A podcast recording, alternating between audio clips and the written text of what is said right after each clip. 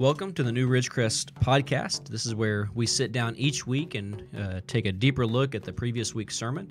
Uh, my name is Matt. I'm the executive and discipleship pastor here at Ridgecrest, and this week I'm joined with uh, our worship pastor, Greg O'Neill.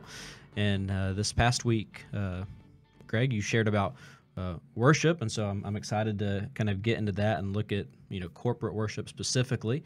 Um, but I guess first, I just want to touch on you know this week was a little bit different where you, you, changed up the order of things a little bit and did the, the sermon there at the beginning and then uh, the uh, musical worship aspect uh, following. So uh, tell me a little bit about that and kind of what led you into thinking to, to change it up that way. Um, well, if you ask the worship pastor to do something, it's always going to be a little something weird, right?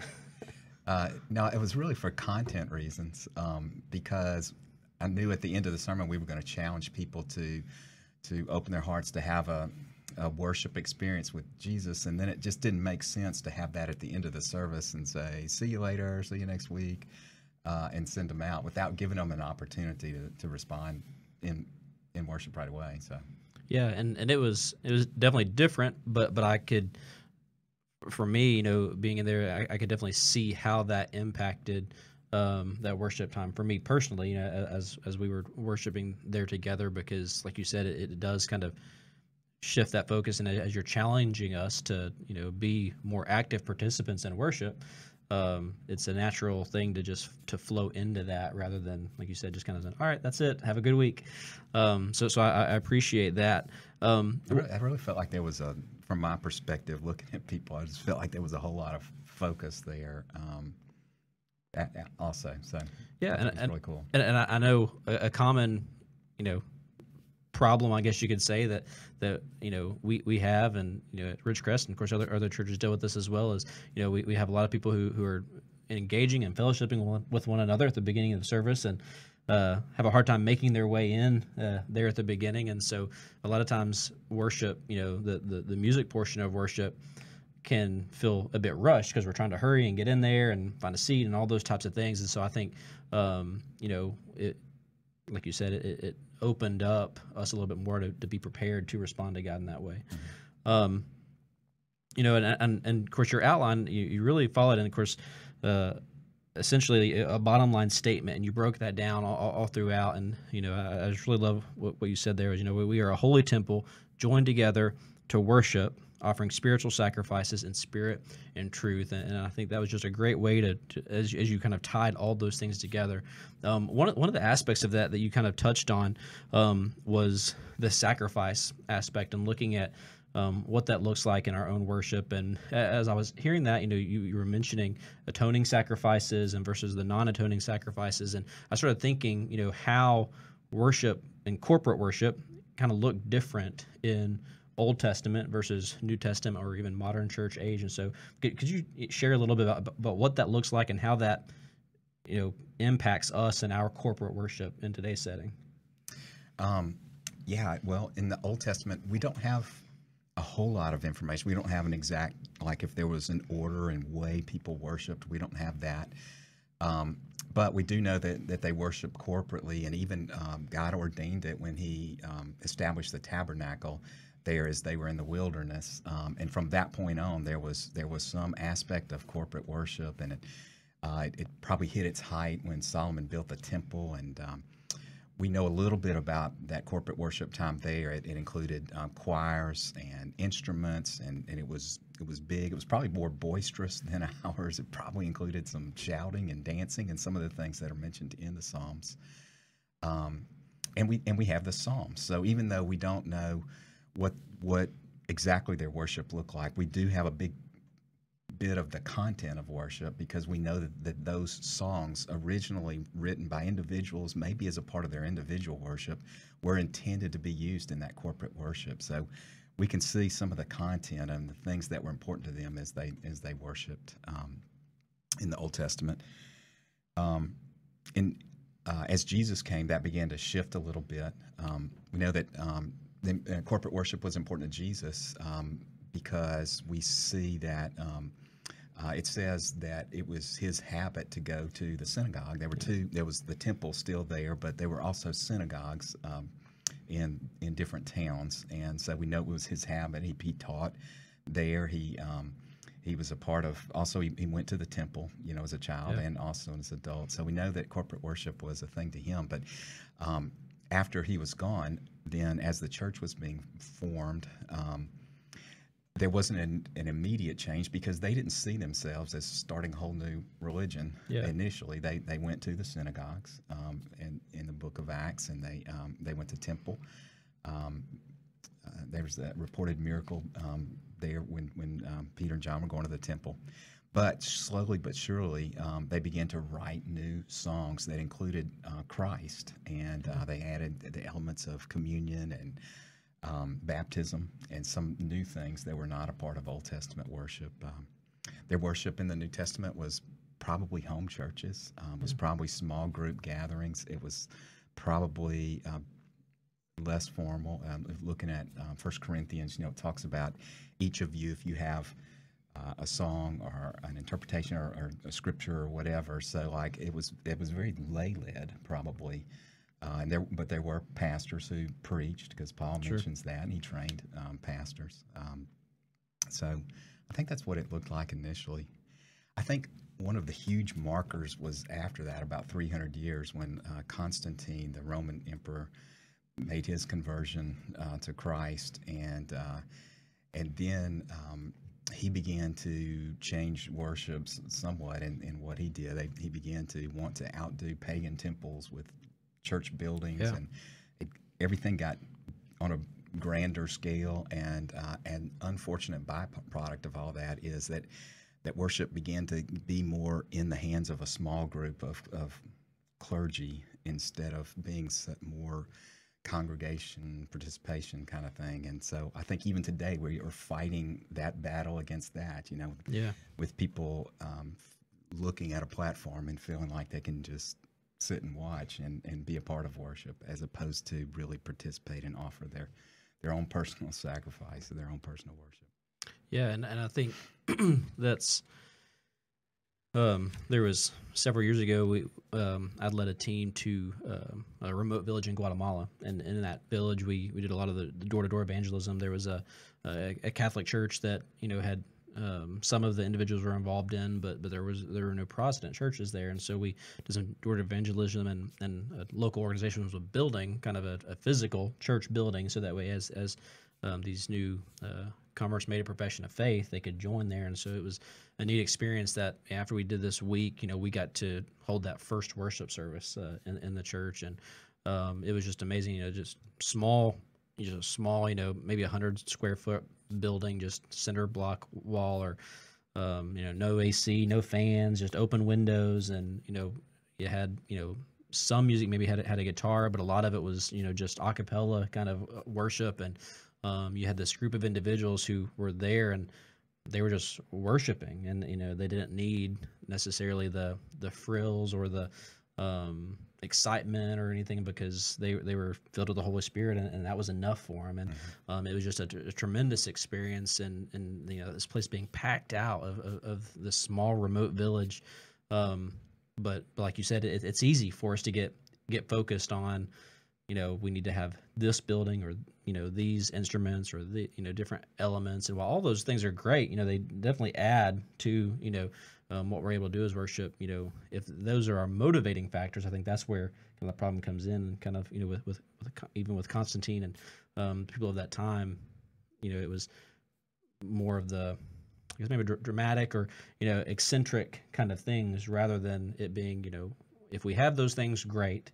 Uh, if not that's okay too because because we're there we're there to worship We, had a, we did a cool thing several years ago here. Um, we called it catacomb worship because that's the early church, when they faced persecution, they had to move their worship out of their homes and into the, the catacombs to hide from Yeah. um, officials. And um, so we had a worship service sort of like what you're talking about, where we had no frills at all. They were just we didn't use instruments, we didn't do anything. We just said, hey, you know, these people would have come with what it was in their memory and their heart, and and so we just we nobody led. We just told them it was up to them basically, and and um, they got up and shared scripture that they had memorized, or they shared a song one by one. And if somebody started singing, we all sang, and um, it was so purely congregational and It was pretty awesome. It was Yeah. a really neat experience.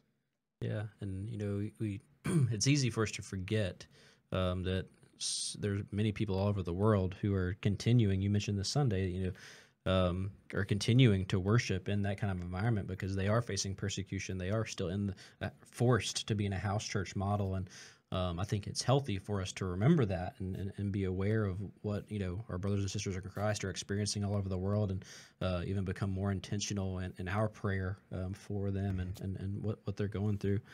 Um, you know, so so with this understanding, um, we, we, we you know the reason we're corporate worship is, is a part of um, our, our mission and, and a way we carry out our vision of, of knowing God.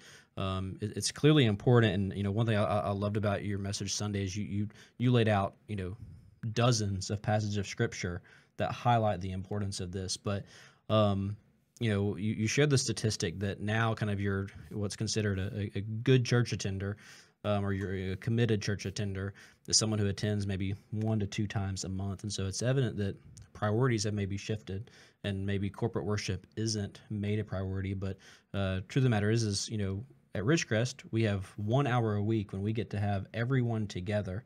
Um, you know, why should um, our, our people prioritize that, that time together as corporate worship? Um, one of the verses that I didn't mention, um, when, Jesus was asked, what, what is the greatest commandment? You remember he quoted the Yeah. Shema, um, love the Lord with all your heart and your soul and your mind and your strength. Um, you know, I think that our love for God is, is that's really what worship is. One of the, the shorter definitions of worship is it's the highest form of love. And um, so, like, I, I think to answer your question, like, you know, why do I have regular conversations with my wife? Um, because I love her, and you know, um, we'd still be husband and wife if I never talked to her. Um, but it's though, and, and it's I, we've been married for thirty something years. Sorry, darling, I can't count in my head. That thirty three years. There we go. Um, We can but- maybe edit this part out. Yeah, that way, yeah, let's we'll, we'll we'll find out the exact years. Edit that number in. That way, when she listens Right, to it, right, it'll, it'll be seamless. Thanks. Uh, but you know, after all those years, I I look forward to getting home tonight with her and having a conversation and spending time with her. And um, so, um, but you know, in the busyness of life, um, you know, sometimes we have to schedule in a date night. I know you guys have have done some of that too, because if we're not careful, the busyness of life creeps in. So, like, I think it's important to um, have that weekly time that you prioritize, just like I might prioritize, hey, Tuesday night is date night, and it is totally about Stacy. You know, I think uh, we should we should have that time that we set aside for the one that we love, which is Jesus, and and focus on Him. Um, I think that that's important for us to to know Him, just like it's important to have those conversations, those times together to know anybody that we love. Yeah, and, and of course, I think I think that alludes to to the passage in, in Revelation that you shared, and, and kind of um, main point you looked at was you know Jesus is offering us this this kind of dinner for two moment, and you know the, and I think that is, where you really see corporate worship is this opportunity to you know while we are together, you know it's giving us that opportunity to truly worship God and, and you know our, our complete focus is in on that in, in that time. And so um it, and you know you mentioned this idea of you know having a date night with, with our with our spouse and you, you sit down you have have dinner you know that that dinner isn't just time to eat. You know it's a, it's a time to, to get to know and have those conversations. Um you know so so how, how do you see that? And you know this idea of corporate worship you know it, it kind of falls under our, our vision of, of knowing god. Um, so how does corporate worship directly impact you know our, our intimacy with god? Um, when you when you mention intimacy, my I've, I've got this one scripture that just sticks out to me, and it's not necessarily about corporate worship, but it's about it focuses on worship to me, um, and that's the story about uh, Mary and Martha when when Jesus comes to their house, um, and so the the two sisters have totally different agendas. Um, Martha gets busy to fix a special meal for the, the master who is coming, but Mary's approach is um, the Bible says that she sits at his feet and listens to him. And so, really, the moment she's choosing there, it doesn't call it worship, but it is it is that table for two. Sort of, I want to know you. I'm focused on you totally, and even though that isn't called worship there, that's really what we're doing in Yeah. worship is coming to focus our, our hearts and our minds on Jesus. And so she takes up worship posture. Even she sits at his feet. You know, just that humble.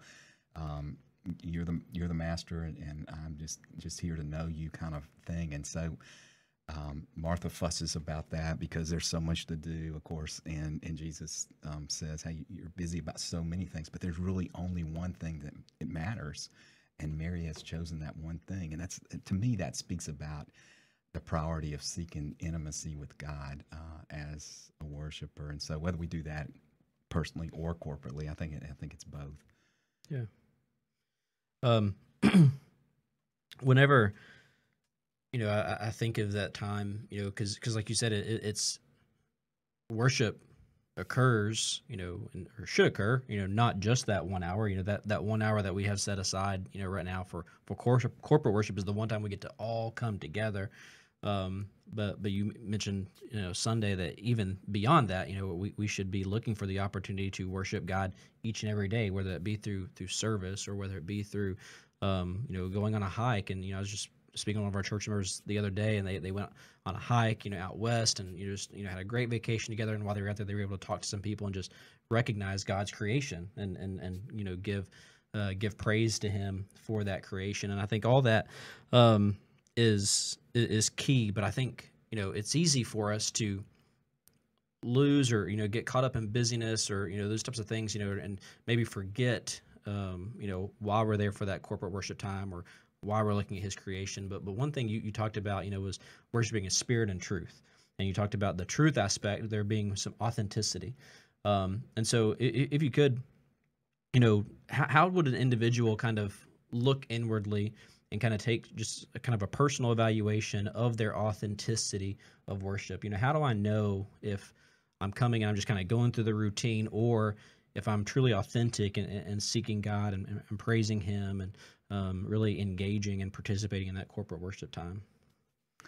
Um, well, I, I, think that's important to be introspective uh, and and to to be careful about how you approach worship. Um, I think you know, obviously, I think you should pray about it. I think it'd be awesome if our people prayed as families or prayed as couples on their on their way to church. Yeah.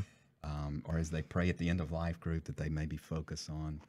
We're about to go into this time of worship, but I think some other things that you can do as a worshiper to make that moment a real moment. Um, you know, because a lot of times we walk in there and we just feel like, mm, you know, this I didn't. There wasn't anything real about this necessarily, but Yeah.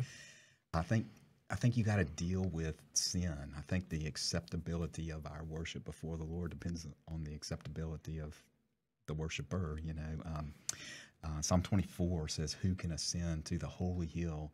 Um, that's a that's an image of going into the temple, which is on Yeah. the, the Temple Mount there. Um, and and the answer is, "He who has clean hands and a pure heart." Um, and so I think the implication there is that before we come into the presence of a holy God, that, that we need to deal with sin. If we come into God's presence with known sin that we are practicing and not getting rid of, um, we can't expect to come before a holy God and, and have an authentic uh, time with Him. I think you got to deal with with pride, focusing on Yeah. one sin in particular. I think worship and pride don't go together. Um, uh, First Peter says that God resists the proud, but He gives grace to the humble. Yeah. And um, so, resist the proud doesn't seem like the right posture for coming into worship. Yeah. Um, David, when he in um, Psalm 51, when he has that experience of uh, being broken and, and coming before the Lord uh, after his sin, um, he says that um, that a, a contrite heart, or the, the sacrifices are, uh, that are acceptable to God, are a contrite heart. A contrite heart uh, and a broken spirit that you will not um, despise. I think is the word Mm. uses there.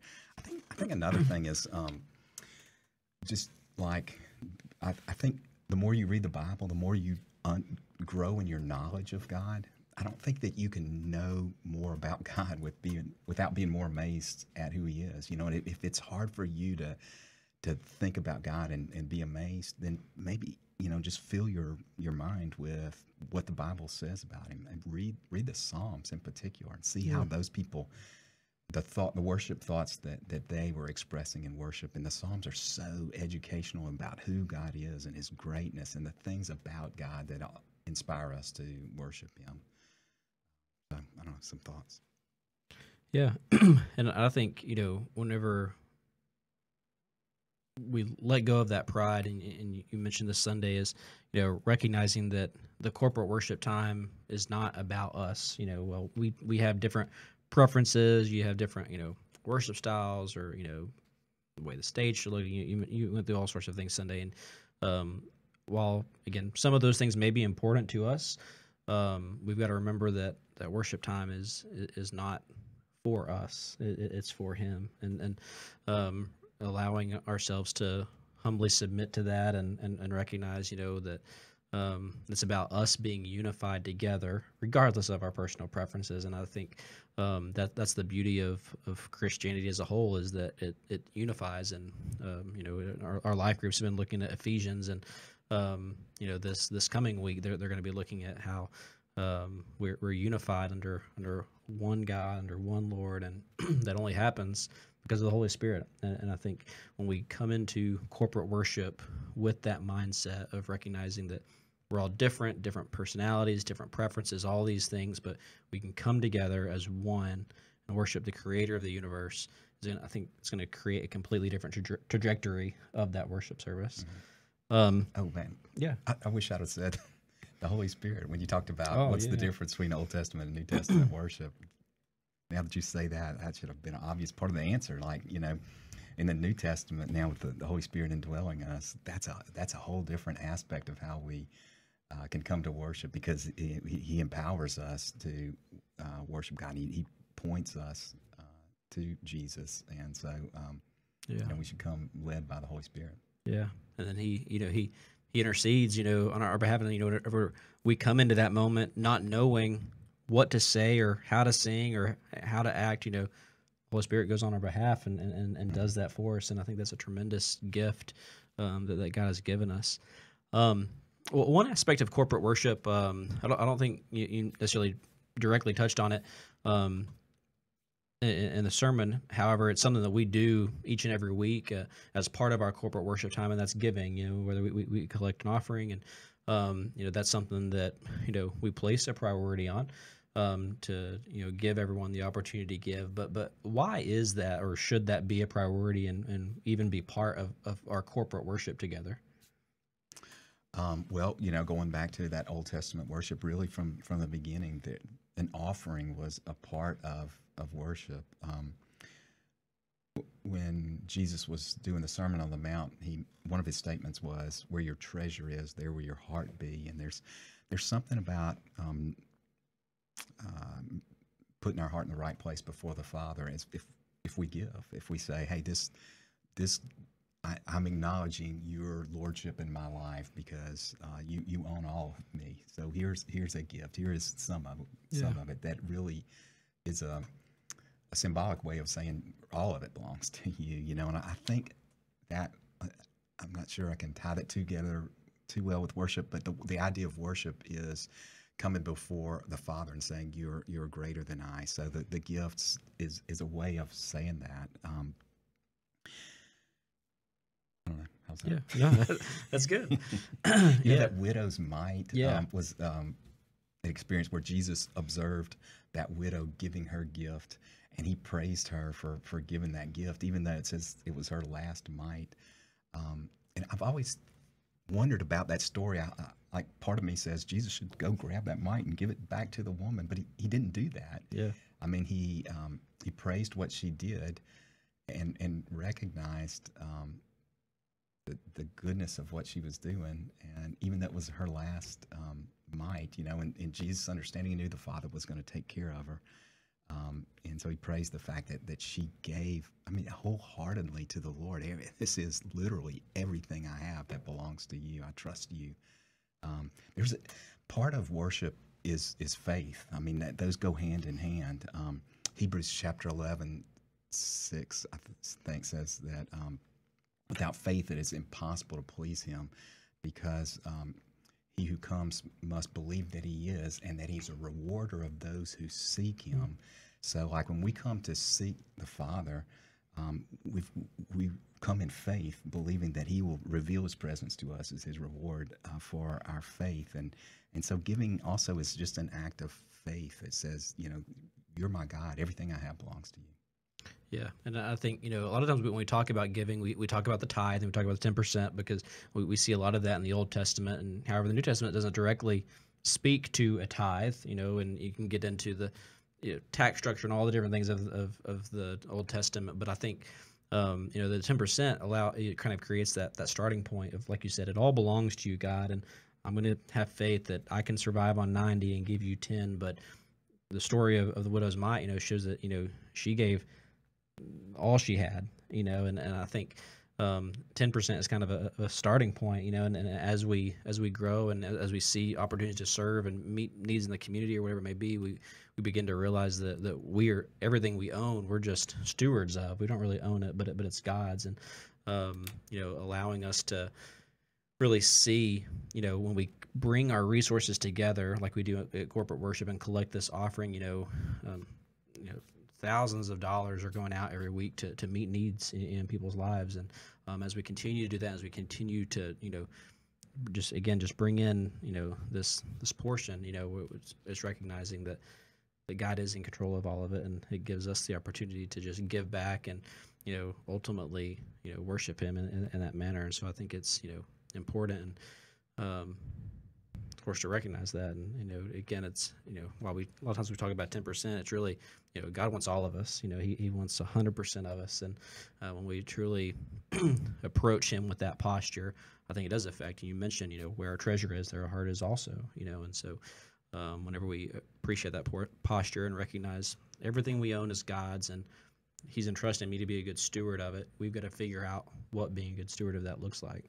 Mm-hmm. Um, you know, one, one thing you touched on um, was the, the idea of, you know, actual practicing or, or, participating in corporate worship. And you, you shared several passages. And, um, you know, I, I, wrote down a few. You know, of course, Psalm 95 talks about shouting, you know, bowing or, or, or, kneeling before God. Psalm 33 talks about singing and introduces musical instruments there.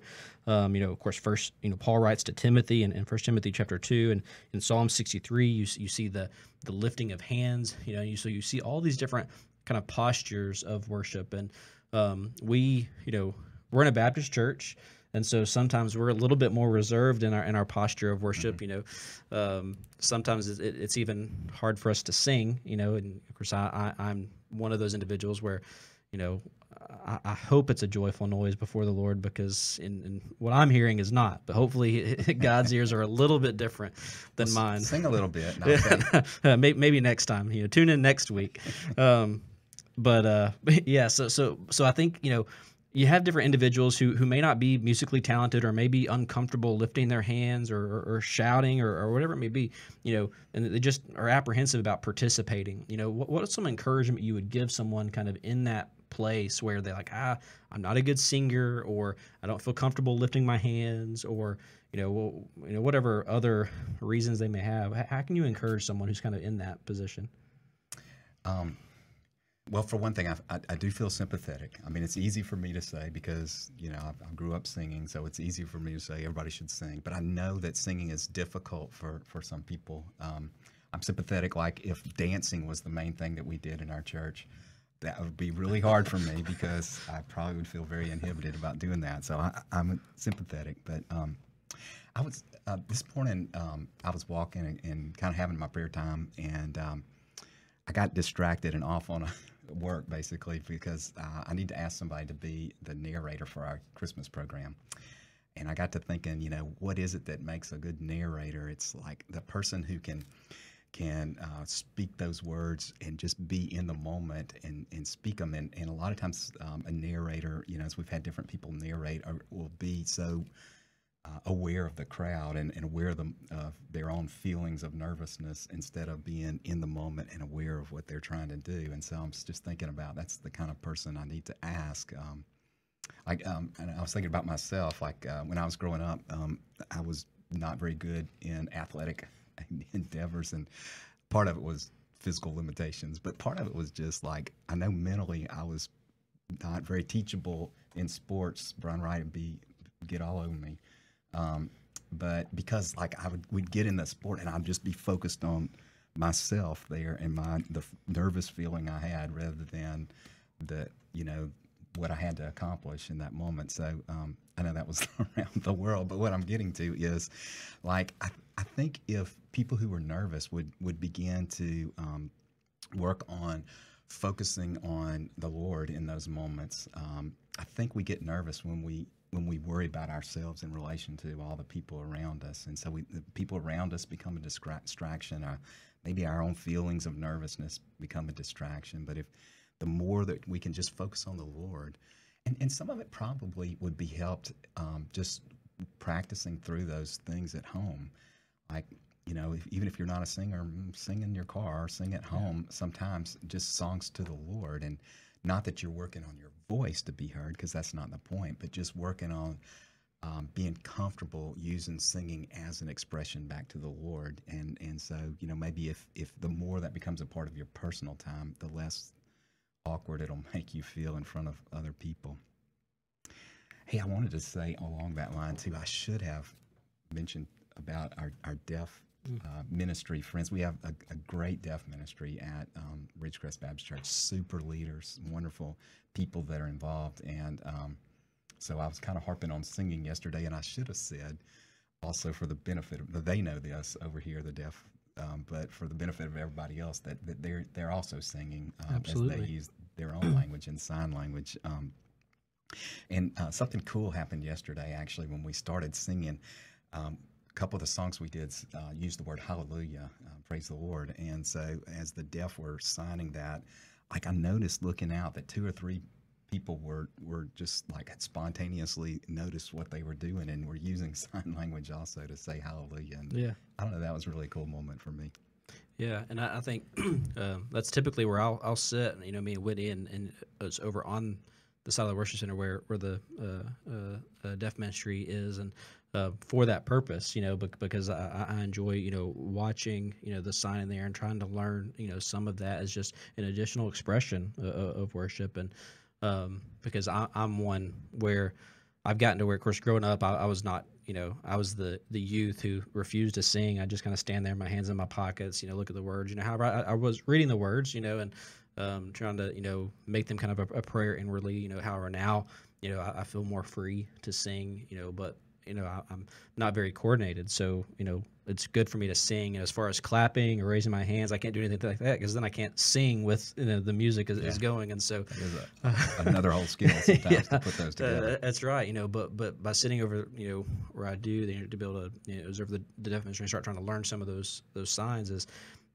helping me, you know, start to be more free and not feel like I just need to stand here and sing, but you know, to, to use my hands and just again making it about God and, and recognizing um, that he's why I'm there, and you know he, he deserves our worship regardless of how good I may think it is. You, you mentioned Sunday how he's seeking those with with the, the, authentic heart, and you know, and um, you know, and you know that's not just kind of looking for it, but, but passionately, you know, looking and you know, and just um, I, th- I, think you know that, that's where we've got to begin is understanding that again we we set our our pride aside and come in there and recognize that while we are there together corporately you know what makes it special is that you got all you know however many hundred people we have in there each individual communion with god doing that together i think is what you know truly speaks to corporate worship and displays that that unity that that god's seeking.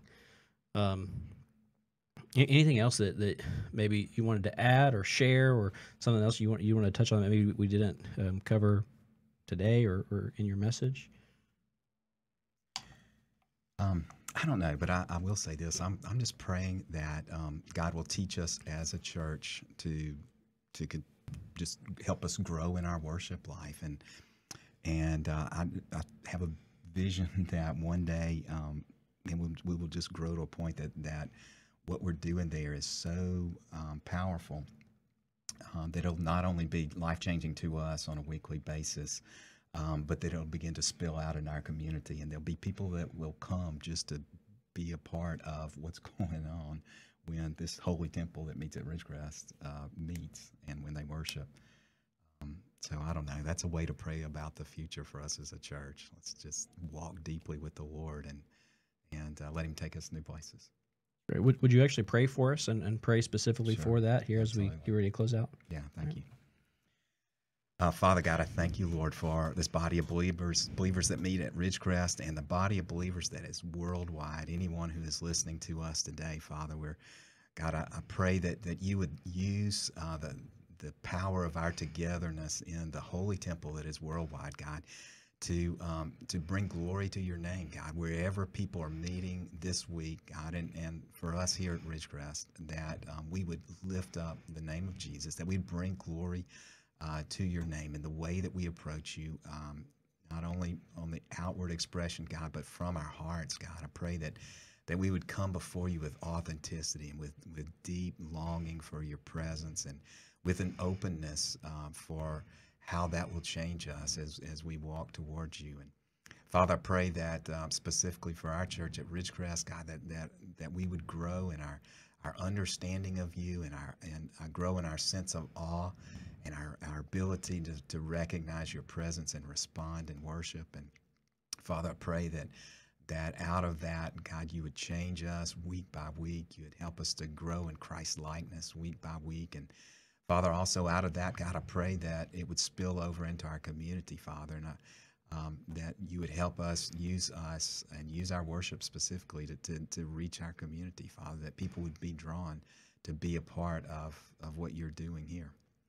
Uh, Father, pray that on our sister churches in this community too, Father. God, I pray that, that they would grow strong in their walk with you, and uh, God, that you'd you'd reach our community uh, through that. Thank you, Lord, for what you're going to do. Pray it in Jesus' name. Amen. Amen. Well, this so far as we can continue to work through our vision so far, we've looked at the kind of the first third of it, uh, looking at the idea of knowing God and, and knowing God, you know, intimately. And we at Ridgecrest are, are focusing on, you know, how do we do that? How do we know God? And so far, we've looked at, you know, participating in uh, personal devotion, participating in relational discipleship, and now participating in corporate worship. And when we participate in each of those areas, it, it leads us to truly know God more intimately.